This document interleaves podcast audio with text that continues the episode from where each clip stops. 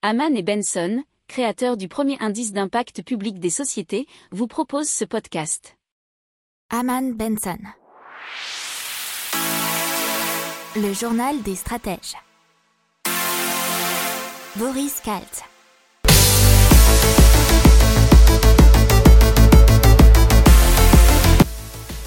Bonjour à tous et bienvenue dans le journal des stratèges pour notre grand retour.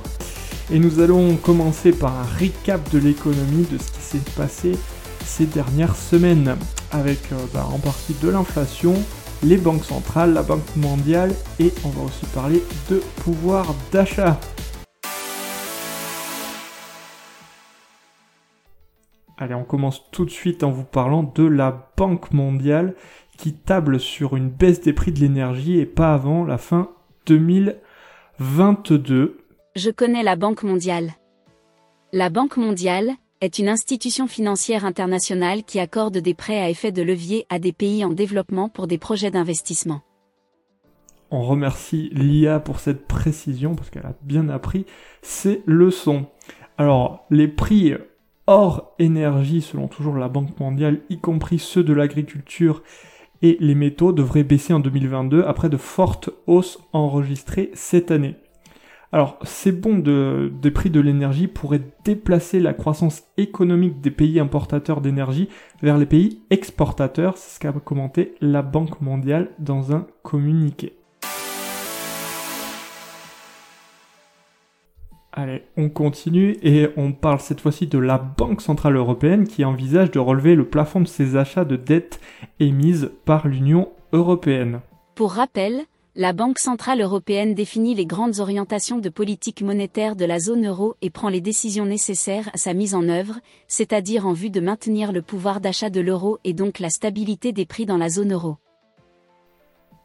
Et effectivement, c'est tout à fait juste et on remercie euh, l'IA qui est incollable sur les définitions.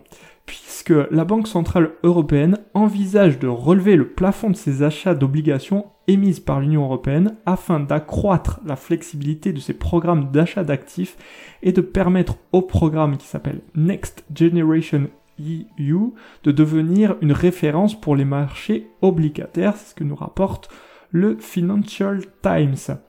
Alors, euh, le Conseil des gouverneurs de la Banque Centrale Européenne, donc qui se compose de tous les gouverneurs de chaque banque euh, centrale des pays de l'Union européenne, euh, devrait discuter de ce projet lors de deux réunions extraordinaires à partir de novembre, afin de décider au niveau de soutien à apporter au marché financier à partir de l'année prochaine. Ça, c'est ce que nous dit le journal Capital. La Banque Centrale Européenne peut actuellement racheter 10% des obligations du secteur public émises pour financer la dette d'institutions internationales comme l'Union Européenne. Alors, le programme Next Generation EU, euh, qui a un montant total de 800 milliards d'euros, prévoit l'émission de 80 milliards d'euros de titres cette année et près du double l'année prochaine.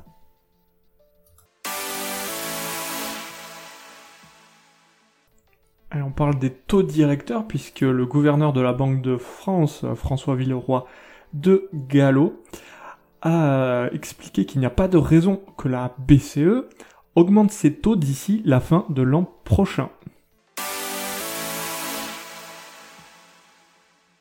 On continue dans le tour des banques centrales du monde et maintenant on passe à Royaume-Uni puisque l'inflation risquerait de dépasser cette année 5%. C'est ce qu'a estimé le chef économiste de la Banque d'Angleterre qui s'appelle Hugh Peel. Euh, il a expliqué dans une interview au Financial Times. Il faut savoir qu'en septembre, euh, il y a eu une augmentation de 3,1% sur un an. Il y a déjà eu une poussée record en août à 3,2%.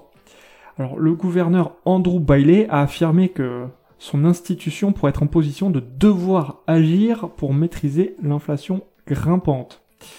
Et donc, devoir agir, vous savez ce que ça veut dire? Ça veut dire augmenter les taux directeurs des banques centrales. Euh, si les attentes du marché sont confirmées, la Banque d'Angleterre aurait donc agi ou agirait donc plus vite que la BCE ou la Fed américaine.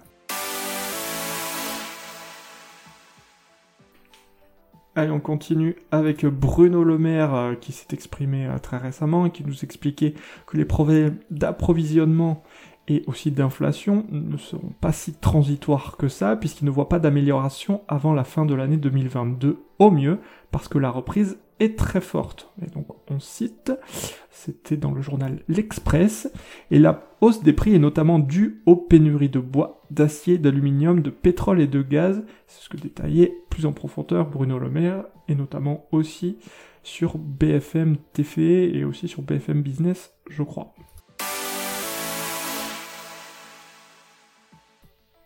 Allez, on parle maintenant aviation, mais c'est toujours euh, inflation et hausse des prix, puisque l'Association internationale du transport aérien, IATA, qui fédère 82% du trafic avec ses 290 compagnies membres, estime que la transition sera un défi technologique énorme et qui coûtera environ 1550 milliards de dollars d'ici à 2050, du coup pour l'industrie de l'aviation.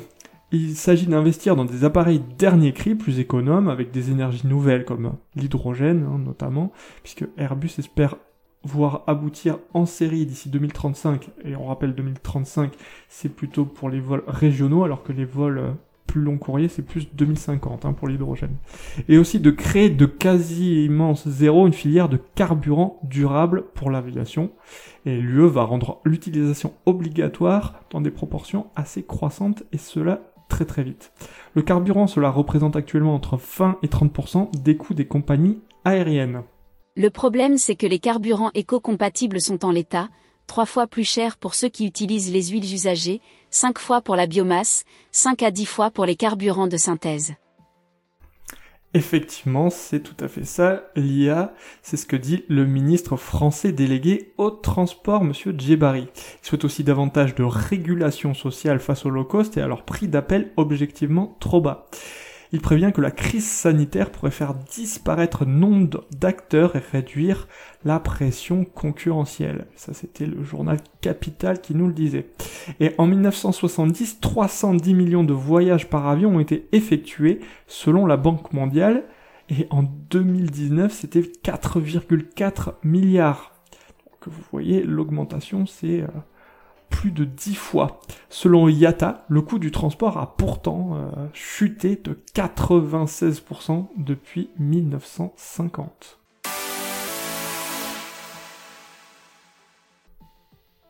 Allez, on parle des achats alimentaires qui sont bien plus chers en France que dans le reste de l'Europe selon Eurostat et 60 millions de consommateurs. Je te coupe pour expliquer ce qu'est Eurostat. Eurostat est une direction générale de la Commission européenne chargée de l'information statistique à l'échelle communautaire.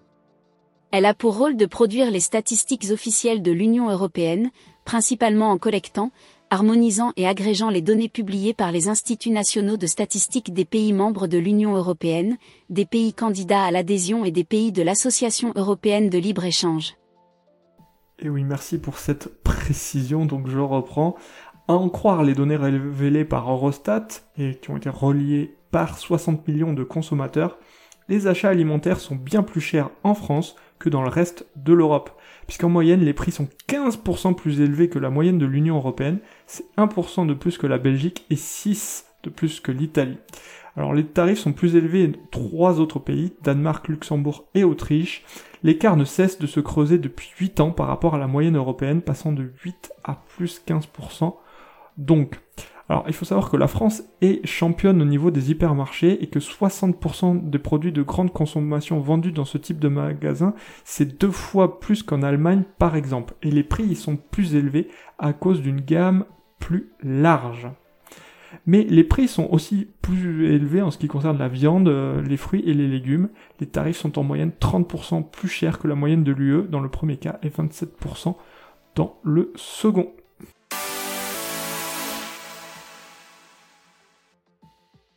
Pour approfondir ces sujets, abonnez-vous à la newsletter de Haman et Benson et écoutez nos autres podcasts que vous retrouverez dans les notes de l'émission ou sur notre site internet.